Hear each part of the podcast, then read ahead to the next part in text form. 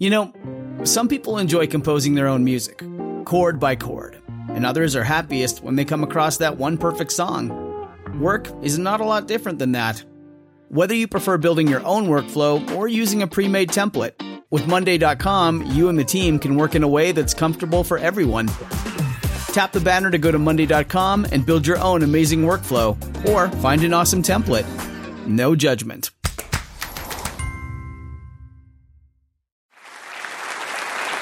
Well, welcome everyone to another debate from Intelligence Squared US. I'm John Donvan of ABC News, and once again, it is my pleasure and my honor to serve as moderator as the four debaters you see sharing the stage with me here at the museum, and it's our first debate outside of New York City. Four debaters, two against two, will be debating this motion The cyber war threat has been grossly exaggerated. This is a debate. It is a contest. There will be winners and losers, and you, our audience, have a special role. You are the judges. By the time the debate has ended, you will have been asked to vote twice once before and once again after the debate, and the team that has changed the most of your minds on this motion will be declared our winner. So, on to round one opening statements by each debater in turn. I'd like to introduce arguing for the motion that the cyber war threat has been grossly exaggerated. Marc Rotenberg, who is executive director of the Electronic Privacy Information Center. He has been, since before most of us were familiar with the internet, a fierce advocate for our privacy. In fact, he has taken on Internet behemoth Google, filing Federal Trade Commission uh, complaints against Google on the grounds of possibly violating privacy. That's the kind of man he is. Those are his issues. I'd like to introduce Marc Rotenberg, but I'm curious to know do we need to worry more about China or you if we're Google? I'd like to share with you a few statements uh, that I uncovered as I was preparing for this debate. One of the leading experts on cyber war said, Digital Pearl Harbors are happening every day. The person who has been named to head the U.S. Cyber Command, the current director of the National Security Agency, said U.S. military networks are seeing hundreds of thousands of probes a day. And one of our opponents in the debate tonight has compared the threat of cyber warfare with nuclear war. Now, Bruce and I are going to try to explain to you why it is that we believe that these statements overstate the problem. In fact, what you are hearing now about the threat of cyber war is part of a long running campaign here in Washington to move control of the Internet away from its current model to one that would give the intelligence community and the National Security Agency much greater authority to decide what people may or may not do on the internet. And that effort has been underway long before the stories that you will hear tonight about Russian hackers and Chinese plans to take over the internet and even attacks launched from North Korea. Back in the 1970s, the NSA worried about the public availability of encryption, the key security standard that today makes possible the routine transactions you engage in when you buy a book on Amazon or download a song from iTunes. NSA didn't want that encryption technology widely available. Fortunately, computer researchers pressed on, encryption became widely available, but this is not the end of the story. Because then again, in the early 1990s, as encryption was becoming more widely available, and the NSA worried that they could not intercept private communications, they said to internet users and American business, you have to use a new technology that we've developed called Clipper. Anytime you want to send a private email, we need a copy of that key that you use to encrypt your communication because we want to be able to know what is contained in your private messages. And again, Congress pushed back, and internet users pushed back, and the Clipper chip proposal put forward by the NSA in the early 1990s was rejected. The story continues. After 9 11, NSA was there again, arguing for control of the internet to try to protect our nation against terror attacks. Now, don't misunderstand our argument tonight. We are aware of these threats, and we are not going to try to persuade you that there are not threats out there that are serious and real. Our argument is that we have to be very careful about allowing a single, secret, unaccountable government agency, which has been fighting for 25 years to take control of Internet security, to become the dominant authority for the Internet. So we urge you this evening not only to side with our side, to agree that this threat has been exaggerated, but also to understand why it has been exaggerated. Thank you. Thank you, Marc Rotenberg. Our motion is the cyber war threat has been grossly exaggerated. And first up to argue against the motion, I'd like to introduce Mike McConnell. Now, speaking about experience, not only was he a vice admiral in the Navy where he did a significant amount of intelligence work, he went on to become former director of national intelligence, making him the nation's top intelligence officer. Also, in his career, he was director of the National Security Agency. Mike, does it get more inside than that? Well, a few things, not not too many. But nothing you're nothing you're going to share tonight. Uh, well, actually, I'm going to share a little share a little bit of a story that um, terrific goes with that long history. And ladies it, and gentlemen, Michael McConnell. I want to just, if you'll bear with me just for a second, just a small amount of time here. I, I want to just make reference to people who are informed at the highest level with all the information. Our last three presidents. Uh, President Clinton focused on this subject. He had a special panel review it, and he concluded that it was critical to the nation that we move to address this set of vulnerabilities. President Bush, who I had the pleasure to serve, along with serving uh, President Obama, said, and I'll just quote In the last few years, threats in cybersecurity have risen dramatically. The policy of the United States is to protect against the debilitating disruption of operations in our information systems for critical infrastructures. Now, we got a new administration. The new administration did not agree with the previous administration. Huge policy differences in every dimension. We made our case to President Obama, and he said, I will take it under review. After reviewing it, he said one year ago, We meet today at a transformational moment, a moment in history when our interconnected world presents us at once with great promise but also great peril. It's the great irony of our information age. The very technologies that empower us to create and to build also empower those who would disrupt and destroy. The key is disrupt and destroy. I'm not talking about hackers. I'm not talking about criminals. Lots of statistics. I'm not even talking about China and what China has done to take information out of this country. I'm talking about destruction of data. The United States economy is $14 trillion a year. Two banks in New York City move $7 trillion a day. There is no gold, they're not even printed dollar bills. All of those transactions are massive reconciliation and accounting. If those who wish us ill was successful in attacking that information and destroying the data, it could have a devastating am- impact not only on the nation but the globe. And that's the issue that we're really debating.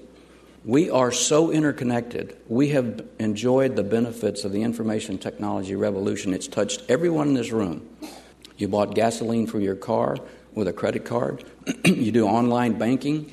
Medical care will be improved because of information technology. We can move the information, we can understand trends, and we can protect privacy.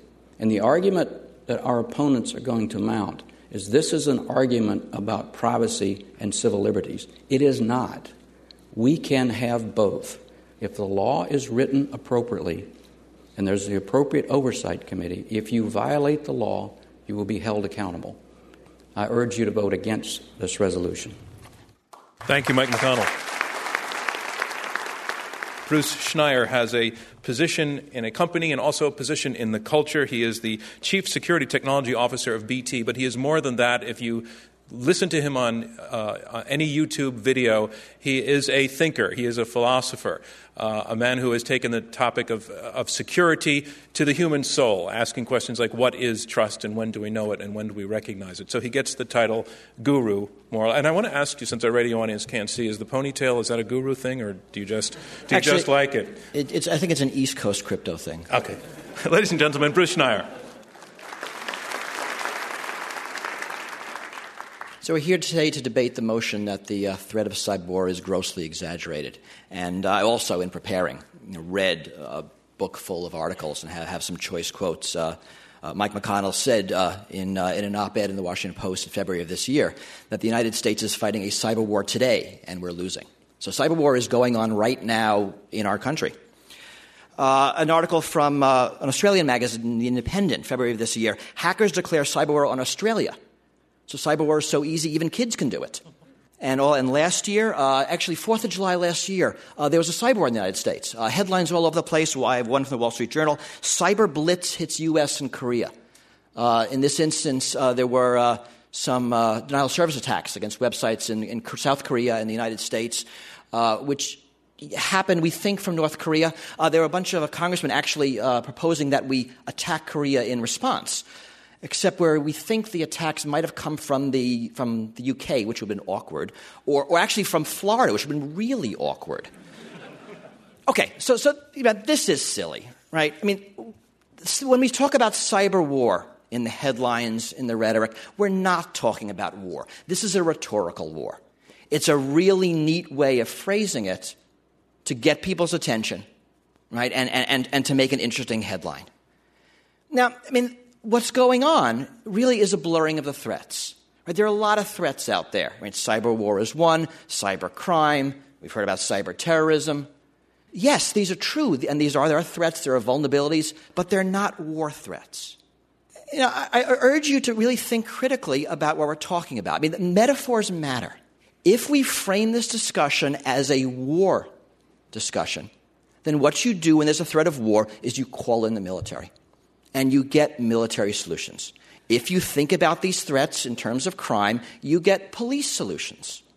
And as we have this debate, not just on stage, but in the country, the way we frame it, the way we talk about it, the way the headlines read, determine what sort of solutions we want, make us feel better.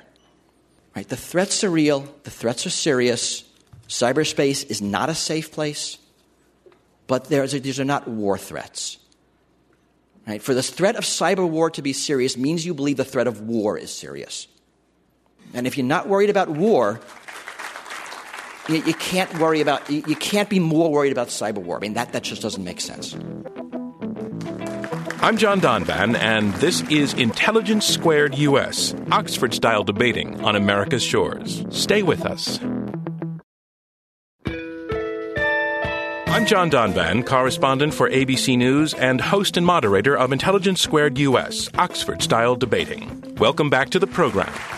Our motion is the cyber war threat has been grossly exaggerated, and now to argue against that motion, I want to introduce Jonathan Zittrain, who is a professor of internet law at Harvard, who a couple of years back said the great thing about teaching internet law is that those who study it don't really know what it is yet. Well, I thought it was that they taught gym, but I got the quote wrong. Have things changed? And Thank you. So here's where we're at so far. Marc says, vote for us if you don't want a police state. Bruce says, vote for us if you think journalists and their headline writers, and sometimes their sources, exaggerate. And vote for us if you don't want a military state. So I stand here proudly before you in the negative, despite the fact that I do not want a police state. I do think that journalists and their headline writers sometimes exaggerate. I want to give a more gradual view of the vulnerabilities that you'll notice both Bruce and Marc handily acknowledge. Oh, we're not saying the system works. In fact, we agree it's utterly vulnerable we just don't like the use of the word war, and we don't like the use of the word war because it might give people a platform through which to have bad things happen after that, to militarize or to create a police state or something like that. Well, fine, we have to argue against that, but let us be truth tellers about the state of vulnerability in our networks and our endpoints, and then deal with it from there, neither exaggerating nor understating it. So, what kind of threat am I talking about? Let me just give you two quick examples. The network itself. The internet is an utterly bizarre network. And to answer your question, John, the more I study it, the more I am just agog that it functions at all. So, for example, to get a piece of data from one end to another, like this pen up to the back of the room, the sane, rational way to do it would be to hire somebody, to have a, a, a, museum employee who would take it up there, and then if it didn't get there, we would know whom to blame. The way the internet does it is basically like a big bucket brigade. I pass it to the front row, it goes back, would you mind, would you mind? Or for sports fans, kind of like beer at a Red Sox game. Right? You gain nothing except soiled trousers by doing it, but there is a strong normative presumption that you will pass the beer. Now, this also leads to structural vulnerabilities. Because if you drink the beer or you pass it forward instead of sideways, it doesn't get to where it's going. And it turns out that in 2008, the state of Pakistan, as is its wont, asked its internet service providers to prevent people in Pakistan from getting to YouTube. There was something there that they didn't like. And one ISP, as kind of a parlor trick, chose to implement that block by announcing within the stands of fans that are ISPs here that it, in fact, was YouTube. So its announcement meant that packets that would otherwise be going to YouTube went to them from their subscribers, and then it resonated like ripples in a pond, out one ISP to another like dominoes. Until within about two minutes, anywhere in the world, if you were trying to get to YouTube, your packets were going to Pakistan and they weren't coming back. Now, was that an act of war? Definitely not. Is it a vulnerability such that if you had malice, towards a state that relies asymmetrically on this network and decided that you wanted to use this as an instrument of your aggression, could you do so? Absolutely. And I do not believe you will hear them say otherwise. I don't want to rest on the good graces of any state around the world, or for that matter, any 12 year old that wants to try to take down the net and he's not 12, but I did ask Ed Felten, computer scientist at Princeton once. I said, You know, if you're in a 24 like scenario and your life depended on it, and you had to bring down huge swaths of the net, and you only had a week to do it, kind of planning the season ahead, um, I said, Could you do it? And he thought about it really carefully, and he said, Could I have two weeks? And that's the kind of thing that did not make me feel better. So I am concerned, as is I think everybody here, about protecting civil liberties, about not having the responses to this problem be too quick, too panicked, or too military. But let us be clear about the problem. Thank you. Thank you, Jonathan Zittrain.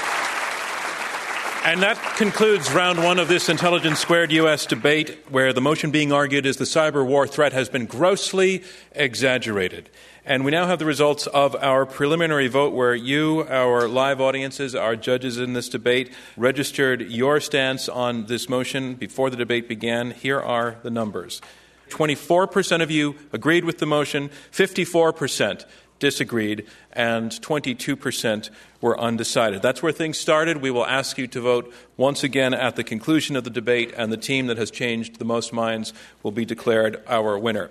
I'm John Donvan, moderating, and I have an initial question. And my question is to the side that is arguing for the motion. You have heard what the other side has said, and you have described what you have heard as not being a situation that deserves to be described as war, but what kind of collection of vulnerabilities or what sort of action would actually, for you, be an unexaggerated threat of cyber war? Well, I guess to have Bruce cyber war, you need war. so, so tanks would be nice. You, I mean, one of, one of the, the rhetoric we hear is a cyber Pearl Harbor, right? So, which is a, an opening salvo to a cyber war. So, you know, the sinking of a fleet, that, that'd be, that, that would work. I mean, what but we're Bruce, hearing me, is me, uh, there- the, the, the motion isn't that there is a war, the motion is about a threat. Right, but you asked me what I, what I would need to see to, uh, for, for there to be cyber war. I guess I would need nation hostilities that are warlike. I mean, I would have to be fearful of war. I would have to be fearful that, you know, Canada would roll over uh, into the United States. Now, if I was worried about Canada would do that, I would worry about Canada's cyber command and cyber capabilities. I'd worry about the, the cyber threats from Canada. You, you talk about the, the damage we can hardly recover from. You know, a lot of that happens by accident. Uh, the power blackout in uh, 2003 hit, I think, D.C., the northeast part of the United States, southeast part of Canada. You know, that was a series of events. One of them seems to have been the blaster worm. I mean, the guy who wrote the worm couldn't have predicted on a bet that that would have uh, resulted in that. Let, but let there's bring, a cyber action. You know, but again, let me get war. a response from Mike McConnell on the other side. Uh, thank you very much, uh, uh John. When Bruce spoke uh, at the beginning, he said Mike McConnell said the U.S. is fighting a cyber war today and we're losing. It's not, in fact, exactly what I said. What I said is if we were in a cyber war, we, we would lose. And I was making that statement uh, somewhat metaphorically. and let's think about the, the terms we're using cyber war, Cold War. There was a Cold War. We had a nation state who, at the United Nations, banged on the podium and said, We will bury you. There were risks, and we prepared. And if I had it to do over again, maybe I would use the word conflict or battle as opposed to war. So I want to highlight we're talking about the threat. Marc Rotenberg, I, I, mean, some of this can turn into a little bit of a semantic tangle. Right. But Mike McConnell brought up an interesting semantic move when he said cyber war, Cold War. The Cold War didn't turn into actual combat and invasions, and yet we all know what that meant. Uh, respond to that point, well, whether that works for, or not. Yeah, I don't think it works. And I think the point that Bruce was driving at is look, when we talk about war, war, we're talking about one nation state going after another nation state with the intent to, you know, decimate its economy, you know, overrun its land, uh, you know, threaten its people. That's what war is about. Jonathan Zittrain to re- respond to what you just heard. Well, a, a little bit. There is a little bit of a philosophical thing going on here where it's like, is this a chair? And you're like, well, it has three legs and not four. And I never saw somebody sit on it, but you could. And, and I mean, you know, the boundaries of a chair get fuzzy. So, what makes a war a war? Well, we've heard a couple things. Who are the actors involved? And then you look at, all right, what's the motive? And what's the effect? Now, what I hear is yes, the canonical, platonic form of war is like the digital representations. This is for a younger generation. In the Lord of the Rings series, you know, when all those monsters are going up against each other, all right, that's a war. right? That's the platonic form. But you can take away a leg or two and still have the fundamental truth be one, are we exposed? Absolutely. And what are we exposed to? It may not be a bomb coming down our middle chimney of our house, but it could be something that greatly affects our way of life. If you indulge Mike's hypothetical uh, uh, and say, what if tomorrow those two banks could be taken out and suddenly everybody that has some claim to those $7 trillion has no idea to whom it belongs, nor can they prove it? Seems to me that's a predicate with the right actors the, in place to be Jonathan, this seems to boil down to, and I, I, don't want to get into this rhetorical tangle here, but yeah. the, word, the, the, word threat is in there, and it seems to me yes. the word threat means something that could happen. Are you ever, and, and you know what damage can be done, um, Bruce? That's what you do for a living is protect is protect a company. Uh, are you do you, are you able to sleep at night in terms of the stuff that could happen. So, so this is actually interesting. As security guys, we tend to think all about the bad stuff, but uh, we talk a lot about the threats, and in my business, we have conferences on the threats. We write papers on the threats. All we do is threats. But actually, most of the world works pretty well, pretty much all the time. The internet works, the pens go to the back of the room, the beer gets passed, and life goes on. By and large, we are safe. Yes, there are threats, there are common threats. I mean, you, you could look at the, the number, amount of money stolen from, from identity theft, and, and it's a big number. But, you know, it's a much bigger number of money that isn't stolen. Yes, there's, there's bad stuff going on, but it's rare. Okay. It's John, in the noise. We are, we are safe. Three very could, important could, could words. Ask, are we, are, Jonathan, uh, respond to, are we safe? Uh, no, we are not safe, right? I wanted to put to Bruce the question I said I put to Ed. Bruce, if you had a crack team, NSA lends you a, a team of, of good spooks, and you have two weeks. Not signing them up just yet. You have two weeks, and you have to wreak maximum havoc among the devices in consumer land. The people you just told should feel safe in their homes and businesses. You have to wreak maximum havoc. I know it's against interest to answer it, but tell me, just how far could you go? So, I mean, we talk about this, and actually, after crypto conference, security conferences, people, you know, get beers at the end of the night, and we have, we have these conversations. And There's a side that says, well, you know, the new introduction of a, you know, Microsoft operating system is indistinguishable from a big denial of service attack. So, you know, you've, you've got these sorts of things happening. We, we have these things happening sort of normally. Uh, we had an AT&T satellite, you know, go out because of a software update, and lots of people's pagers didn't work. You know, these sorts of things do happen. Uh, you, know, we, you could do damage, but we recover. We're actually really good at recovering. And I don't think, given two weeks and a crack team, you could take down the internet. You could make people real annoyed. You can make, actually, they probably don't get paid overtime, but the techies who have to fix their computers and the networks are going to have a bunch of sleepless nights. But it's not going to take down the internet. It's not going to do irreparable damage to our, to our country, to our society. This is not an existential threat. I mean, nothing like that. Okay, okay, this I, is around the edges. I want to, in a moment, go to questions from the audience, so I want to start that process, um, sir, um, with the microphone. Uh, good evening. This question is primarily for Mr. Schneier, Mr. Rotenberg. We've heard a lot of examples tonight about nefarious cyber activity as the defining event itself, but I think we've seen examples of nefarious cyber activity as part of a conventional, more conventional conflict, and when Russia invaded, I believe it was Georgia. Is it grossly exaggerated to anticipate that nefarious cyber activity might be used as part of a more conventional conflict against the U.S. or one of our allies? At least take part one of that question. Yeah. So I think it would be certainly irresponsible of, of anyone to think that any future war will not include a cyberspace theater.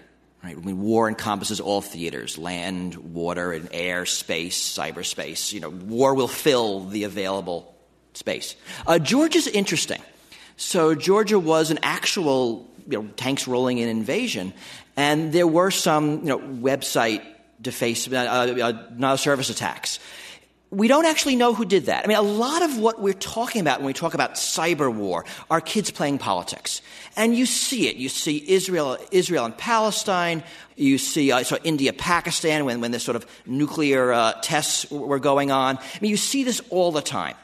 It, it's sort of odd to think that as you're rolling in tanks, you're going to make it so people can't visit some websites. They're probably not actually paying attention to that right now. But if you're someone who's you know, rooting for your side, that's what you can do. Jonathan, do you have the, anything to add to that that moves us from where we have? Well, we actually saw in the recent uh, Russia Georgia conflict uh, a number of Georgian uh, blocks on the web.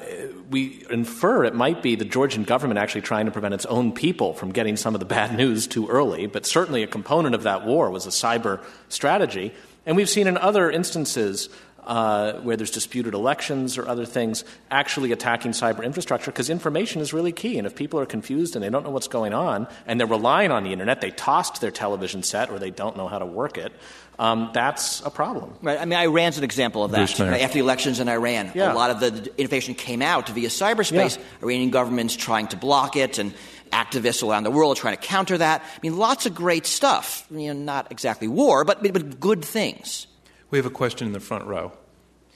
So, uh, Jonathan Zittrain, in his opening remarks, mentioned that the internet is broken, that uh, people are running protocols that are insecure, and that it's easy for a malicious or in- incompetent internet service provider in Pakistan to direct all of the world's YouTube traffic to, to, to that provider. And I think uh, Bruce and, and, many others would agree that w- many consumers and people are running out of date protocols and out of date software if the problem is, is that we're running out of date software, or the problem is that we have an insecure internet, why are we not calling for secure software and regulation of technology companies rather than giving power to the DoD and NSA who have never done anything to fix the internet or fix security problems? The, the piece you. of your, the part of your question that I want to bring to Mike that's not entirely on focus is that the, that the government has never done anything to protect the internet. Is well, that true? Um, let's, Are, let's, start with the fact that DARPA invented the internet. So that's probably a good start place. There are two organizations that make encryption code for the federal government. One is the National Security Agency to protect secrets, and the other is the National Institute of Standards and Technology for unclassified protection. There is an initiative called CNCI, Comprehensive National Cybersecurity Initiative, and it does exactly what you just said it didn't do. It is to direct funding into the National Science Foundation produce a CyberCorps. Now, oh, that's a word, CyberCorps. What does that mean? It means teaching kids uh, double E and computer science and understanding so they can make this process better. So, this debate is about doing what you just said. It's not about accusing NSA of spying and warrantless surveillance or saying DoD doesn't do its job. It's about a debate that causes us to invest the resources and train our people so that we can securely rely on something we have become dependent on. Sir, what do, you, what do you think of Marc Rotenberg's concerns, though, that the sorts of measures that you seem to be asking for when you say the government isn't doing anything about it is the sort of is would invite the kinds of government interference that he finds scary and terrifying? I think Marc is scared of the NSA, which is uh, not subject to any oversight. I don't think he's scared of, of, of, a transparent process to improve uh, internet security. Okay, I, so let me right? let me clarify. Tonight's debate topic is not whether or not Marc's scared, okay? We're not going to go there. We're having a policy discussion, a very important policy discussion, and I'm still having a little difficulty following what Mike McConnell is saying. He said the NSA is not interested, they're not going to get involved, not a big deal. A couple months ago in the Washington Post, he's writing, We need to develop an early warning system to monitor cyberspace identify intrusions, locate the source of attacks, and we must be able to do this in milliseconds. And then you say we need to re engineer the internet to make attribution, geolocation, intelligence analysis, and impact assessment the result more manageable. This is exactly. But I think he's, I think he's fessing up to all of those yes, points of view tonight. Here's here's the point about it. Okay, and this is why this is a very important question. If the goal were to promote security, reliability, stability, the way we talk in the internet community about responding to security threats, we would have unclassified programs, we'd be doing education and training, we'd be responding to user concerns. But that's not the model that we're moving forward now. In fact, the model that Mike just described a moment ago, the CNCI, is a classified document prepared by President Bush. He was there at the White House meeting in 2008. We're still trying to get public disclosure of that document because right now we have a secret cybersecurity policy. We can't even talk about it. I'm John Donvan, and this is Intelligence Squared US, Oxford style debating on America's shores. Stay with us.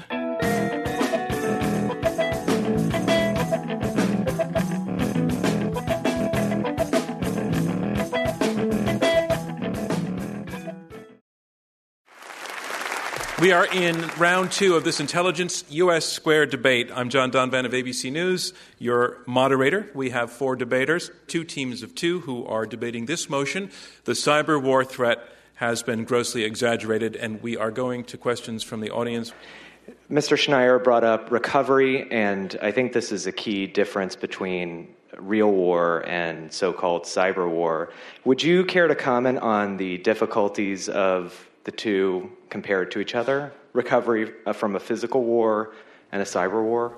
First, note that uh, our brethren in the affirmative set the bar at Does this create an existential threat to the country? That bar is too high. Otherwise, what happened in Grenada, I dare say, was not a war, although I think Grenada may have thought otherwise, or Panama, or you name other conflicts that need not have existential dimensions. When I think of a war, what I think of is a hostile act designed to harm, quite often and typically physically, but not always, the interests, livelihood, and you know, day-to-day existence of the target. And that is most certainly possible in cyberspace. And when you see it happening because a 12-year-old can do it, it's like, yes, but it's not the Chinese. It's like, well, that does not make me sleep any better at night. Once again, ma'am, uh, right there, you're the only woman in that zone. My question is to both teams, and we've talked a lot about how this is, in fact, a policy debate. And I would like to know what policies, concrete policies, each side would propose come out of tonight's discussion. Excellent question. So, part Mike, of the Marc argument Rotenberg. on our side has been the need for openness. We believe that the most robust cybersecurity strategy is one that's based on openness and transparency. You know something? That's also been the key to the growth of the internet. We don't think there should be classified documents. We don't think there should be secret standards. We don't think there should be secret agreements between companies like Google and the NSA over how to set cybersecurity standards for the users of services. Just to take that step in this area, we think in the long term would provide great benefit for cybersecurity. Mike McConnell, who actually helped make policy. The, uh, the nation um, typically responds to one of four things. Uh, fortunately, the most important is ballots, and even Marc would agree there's no tampering with those. Uh, the second thing is crisis. The third thing is money, and the fourth thing is law. What I am arguing, or what I propose, is we get the law correct. We don't want to wait for crisis. That's what I'm advocating. We recognize the vulnerability at a significant level where they would be attacked in war that could cause strategic damage to this country so that we elevate it and get the right policy embedded in law. Your teammate, Jonathan Zittrain. Um, First, let me express complete support and agreement for the fragrant smoke that Marc just blew about openness and transparency. I'm completely in favor of that too. So if you feel supportive of that, it doesn't mean you have to vote for that side because it's about the remedy, not about the problem. But you asked a great question about the remedy, and let me give you a couple thoughts on that that I think dovetail with openness and transparency. More money to universities and research arms that brought us the internet to begin with. That's where the DARPA money went, would be great. And I would love to see essentially what you might call NATO at home, which is a form of mutual aid and alerting. So if your computer is having issues, there's a way it can alert nearby uh, other computers that can learn to drive around that pothole it just hit. Bruce Schneier. So I actually disagree that, that openness is not a remedy. Openness is a remedy. I mean, one of the problems we have on internet security is secrecy that when you have secret systems, you don't know what the vulnerabilities are, you can't assess them, you can't make intelligent buying decisions and use decisions about what to choose. Openness actually is a remedy, and it is a way to improve security. The best security protocols we have on the internet have been designed openly. Either by, by NIST, by the government through an open process, uh, by industry through the IETF, another open process. Protocols that are developed in secret, systems in secret, tend not to work well. Okay, I'll go to another question.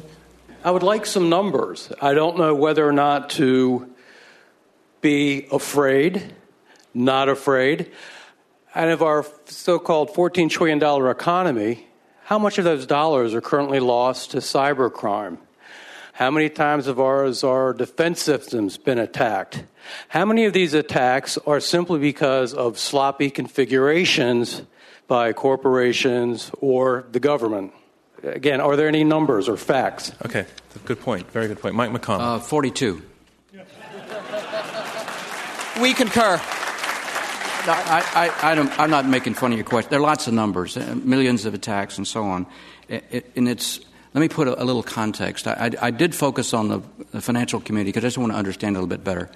The, the financial community in the United States spends $500 billion a year on IT. Now, that's moving all those ones and zeros that represent your money or other companies' money and, and so on. So when you talk about expensive solutions, at least when I talk to the banking community, they are hungry for a set of solutions that allows them to have higher confidence in the transactions. Now, let me make my point. Banking is based on confidence. We can't run the globe without it. I'm all for a, a, the wild, wild web as, most, as much as anyone wants to be on it. But I'm arguing for when the transactions impact billions of dollars and millions of people's millions of people, you probably should have a level of communicating that is robust and secure. But the point is, we were in a Cold War and we never exchanged nuclear weapons. We prevailed. But, but is the answer to his question we don't know?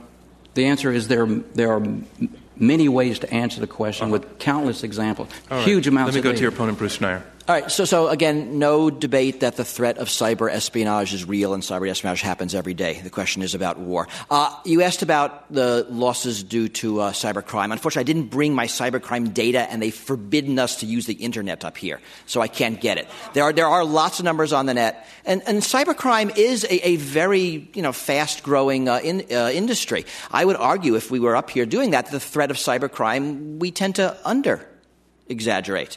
Uh, we know that the, uh, the federal government spends about six to seven billion a year unclassified on cybersecurity. Classified, you probably want to double that. that, that that's what, what most people believe. You know, we don't actually know, and he won't tell us because he'll then he'll have to kill us. He's very uh, close. Uh, Sir um, Beard, Uh, between Spywar, the FBI, NSA, and their red team, um, it's true that not one organization is currently or will be running the internet. Do you really truly feel that this is cyber war, like a cyber war threat, and that this isn't just cyber crime that happens mean, to be on a massive is, scale? Is it really an, is it really a nation trying to take down Yes, our functioning one- as opposed to get into our bank accounts? Yes. Okay, uh, Mike McConnell. Uh, it is not cyber war the way you're describing it, but the proposition is threat of cyber war. So we're talking about the potential threat of cyber war, and what I'm uh, alleging is when there is conflict, even of a kinetic nature, between nation states, cyber will be a part of the warfare that would be carried out. What my real worry is are terrorist groups that are not deterred. Uh, someone who's engaged in the equivalent of suicide bombing, given that they could access, penetrate, and cause damage to the United States through cyber means. Okay, Marc Rotenberg, last Well- word in this section. I, I just want to restate a point that Bruce made earlier, which I think goes directly to your question. I mean, if you have a threat of cyber war, you have to believe that there's a threat of war, and you have to believe that one country is prepared to destabilize another country, is prepared to see its economy diminish, its trade impacted, and whatever diplomatic consequences can follow from that. So I think this key point about the relationship between the likelihood of cyber war and the likelihood of war can't really lose sight of it. Thank you, Marc Rotenberg. And that concludes round two of this Intelligence Squared debate.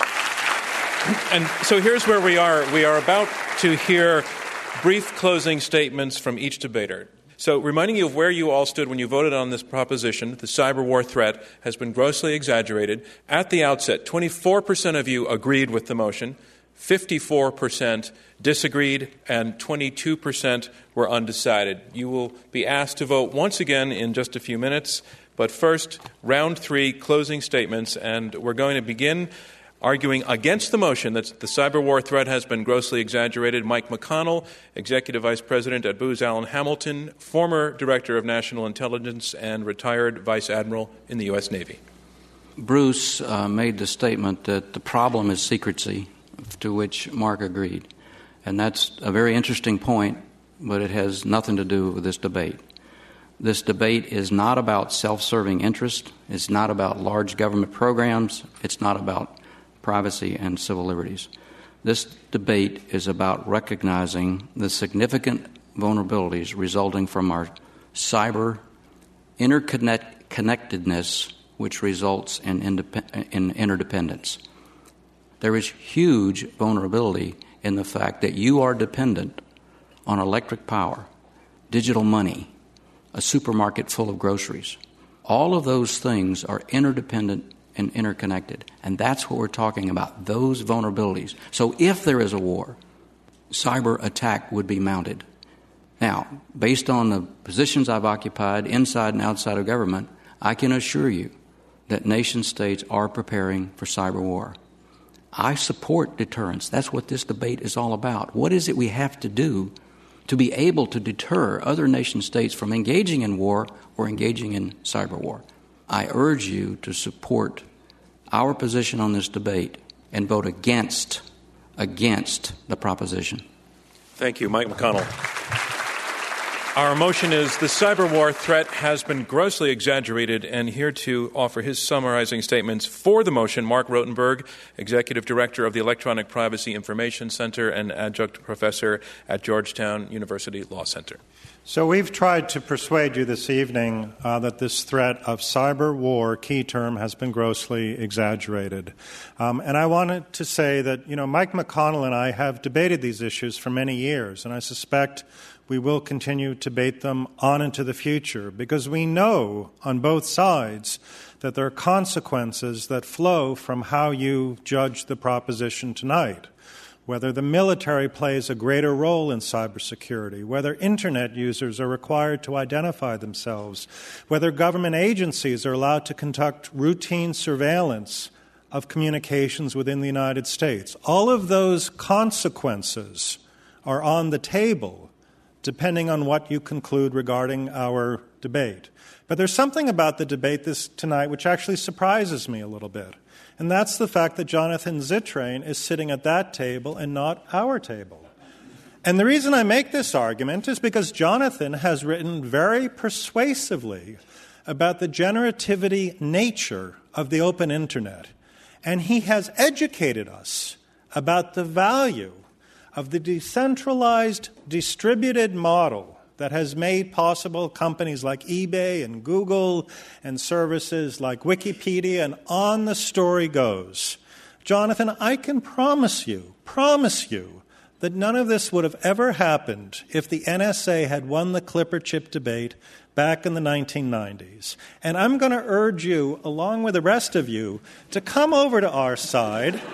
I'll get a chair for you here. Uh, we've got a couple chairs, don't we? We'd love to have you on our side because if you value an open internet, if you believe that innovation and security, just like innovation in commerce, is based on the open competition of ideas, then you have to support our side. Thank you, Marc Rotenberg. Well, as it happens, summarizing his, up next to summarize his view against the motion, the cyber war threat has been grossly exaggerated. Jonathan Zittrain, professor at Harvard Law School and co-founder of the Berkman Center for Internet and Society. Uh, Marc, let me thank you for your kind and genuine offer of asylum over on your side of the room. Let me tell you why I think instead both of you guys should be coming over here where the air is clear and the thinking is equally clear, and where your fears can still be realized over here. You don't have to give up what you're afraid of to come over to this side. Because I was, I, I was surprised too. Because you know what surprised me tonight was that if there's going to be scaremongering on some side, you would think it would be on the people saying, no, no, the threat isn't exaggerated. Here's why you need to be afraid, be very afraid. But the fear machine I felt was, was generated over here because what they were talking about were the worries about the remedy. If we come in and take something that they think isn't all that broke and try to fix it, we're going to end up with surveillance we don't want, with a police state, with a military state, etc., etc. Now, in some respects, I share that fear of overreaction should we get a watershed event. I know the chicken wakes up every day, the free range chicken, and says, Oh, the farmer has come along to feed me again. Life is good. But sometimes induction doesn't work just from the fact that the farmer's been friendly every day. So I worry that we'll get an event of some kind, and then Bruce and Marc's nightmares will come true because we will end up in a Cold War mentality, a conventional war mentality about how to deal with it. And that is the wrong mentality. And that's why I stand by my previous writings, Marc. And that's why when you ask for concrete suggestions, they're suggestions that rely on openness, on transparency, on goodwill and cooperation among people metaphorically passing the microphone from one to another, like an ad hoc mesh network. Creatively, we can Zittrain, do your this, time is up. and I thank you all. Our motion is the cyber war threat has been grossly exaggerated, and now making his summary statement, uh, summarizing his position for the motion, Bruce Schneier, Chief Security Technology Officer of BT and author of the Cryptogram newsletter and blog, Schneier on Security. So we spent a lot of time on semantics here. I'm going to again read this from the Washington Post. Michael McConnell said, The United States is fighting a cyber war today, and we are losing. Right? This is a position that, ex- that exaggerates the threat. It's, it's a valuable one, right? $300 million in contracts with Booz Allen this year. And it's one we see again and again.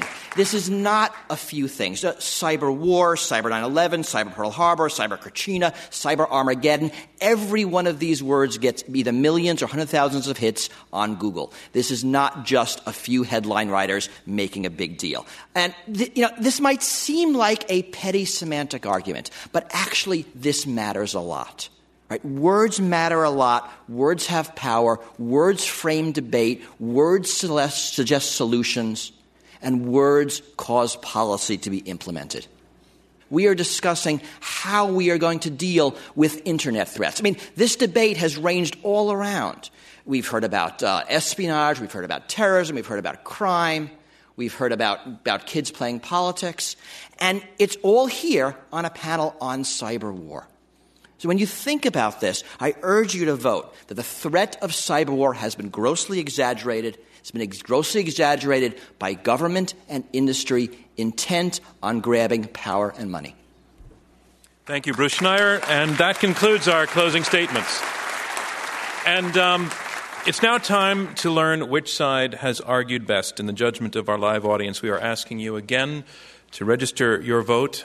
I want to, um, first of all, what I really want to do is thank uh, this panel that has been just spectacular, informative, as well as entertaining. And. Um, so I'd like to um, also thank uh, our, our venue, the museum, uh, and our partners, NPR, WAMU, Bloomberg Television, and Newsweek. And of course, a very special thanks go to uh, CEO Jeff Ganek from tonight's corporate underwriter, Neustar. Jeff, thank you very, very much for doing this. We have the final results in. Our motion is the cyber war threat has been grossly exaggerated. Remember, the team that changes the most minds is our winner. Before the debate, 24% of you were for the motion, 54% against, 22% undecided. After the debate, 23% are for the motion, 71% against, and 6% undecided. The side against the motion wins. Congratulations to them. Thank you from me, John Donvan, and Intelligence Squared US. Intelligence Squared is distributed by NPR. Robert Rosenkranz is chairman, Dana Wolf is the executive producer, Maureen McMurray and Rob Christensen are the radio producers, Damon Whitmore is the audio engineer, and I'm your host, John Donvan. For more information or to purchase tickets to future events, visit www.intelligencesquaredus.org. To hear the full unedited version or to sign up for the Intelligence Squared podcast, visit npr.org slash intelligence squared.